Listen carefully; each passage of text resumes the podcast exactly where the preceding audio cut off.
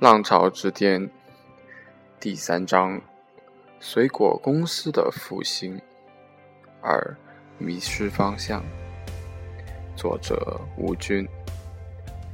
一九八三年，乔布斯说服了百事公司的总裁约翰·斯卡利到苹果出任 CEO。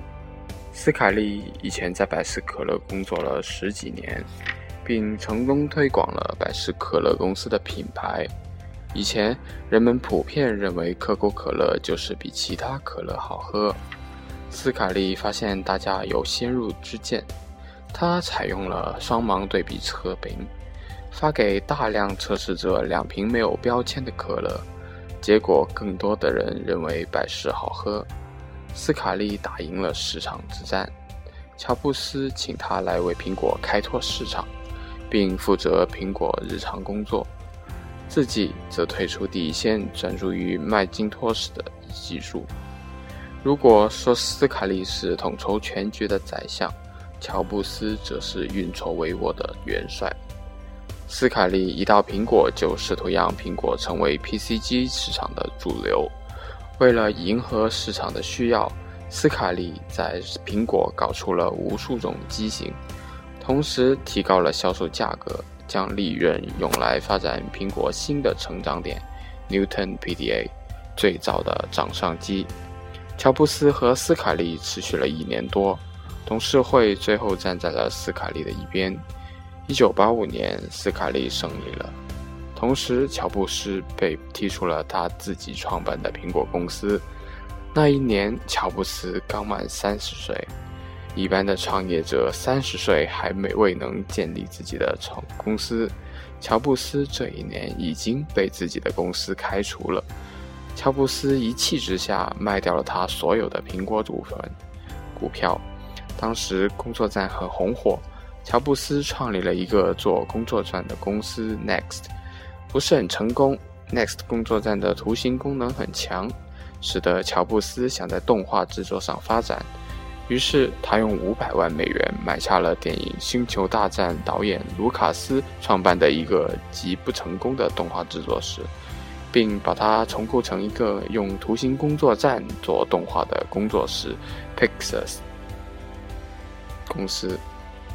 这是今天世界上最好的动画工作室，后来被迪士尼公司用七十四亿美元的高价收购。很多很好的动画都是 Pixar 制作的。事实上，乔布斯从 Pixar 挣到的钱比他从苹果挣的还多。斯卡利在赶走乔布斯以后，让麦金托斯危机顺着个人电脑的技术潮流向前飘了个七八年。斯卡利很清楚，以苹果领先的技术，即使不做任何事，也可以挣十年钱。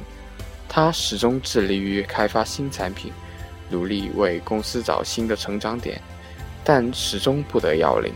到后来，不太大的苹果公司居然有了上千个项目，大大小小的各级经理为了提高自己的地位，到处招兵买马上新项目。这些项目中百分之九十都是没有用的。事实证明，所有的项目中，最后只有苹果新的操作系统是成功的。就连斯卡利寄予厚望的 Newton PDA 也没有形成什么气候。苹果的股票上个世纪九十年代开始是上升的，这就是电影中阿甘觉得持有了股票就不用为钱发愁的原因。如果那个电影晚拍几年，导演就不得不找另外一家公司的股票给阿甘了。在斯卡利当政的后期，麦金托斯的市场占有率渐渐被微软挤得越来越小。而摊子却越铺越大，苹果公司开始亏损，斯卡利不得不下台。斯卡利两个继任者也是回力回天无力，苹果被微软打得一塌糊涂，差点被卖给了 IBM 和太阳公司。但这两家公司谁也看不上苹果这个市场不断萎缩的 PC 制造商。如果卖成了，今天也就没有 iPod 了。上世纪九十年代。苹果和微软还未就 Windows 侵权苹果的操作系统一事打那好几年的官司。在微软推出了 Windows 3.1后以后 IBM PC 机的用户也可以享受图形界面了。苹果的市场迅速萎缩，苹果公司将微软告上了法庭，因为 Windows 的很多创意实实在在是复制苹果的操作系统。在法庭上，微软的盖茨指出，苹果的窗口式图形界面也是抄施乐的。盖茨说：“凭什么你能破窗而入去施乐拿东西，我不可以从门里走到你那去拿东西呢？”最后，法庭还是以 Windows 和苹果的操作系统虽然长得很像，但不是一个东西为由，驳回了苹果的要求。那时，硅谷的公司不但在商业竞争中被微软压着一个头，连打官司也打不赢微软。十几年来，硅谷一直梦想有一个可以和微软抗衡并且占到上风的公司。一九九八年，苹果走投无路的董事会不得不把他们十三年前赶走的乔布斯请回来。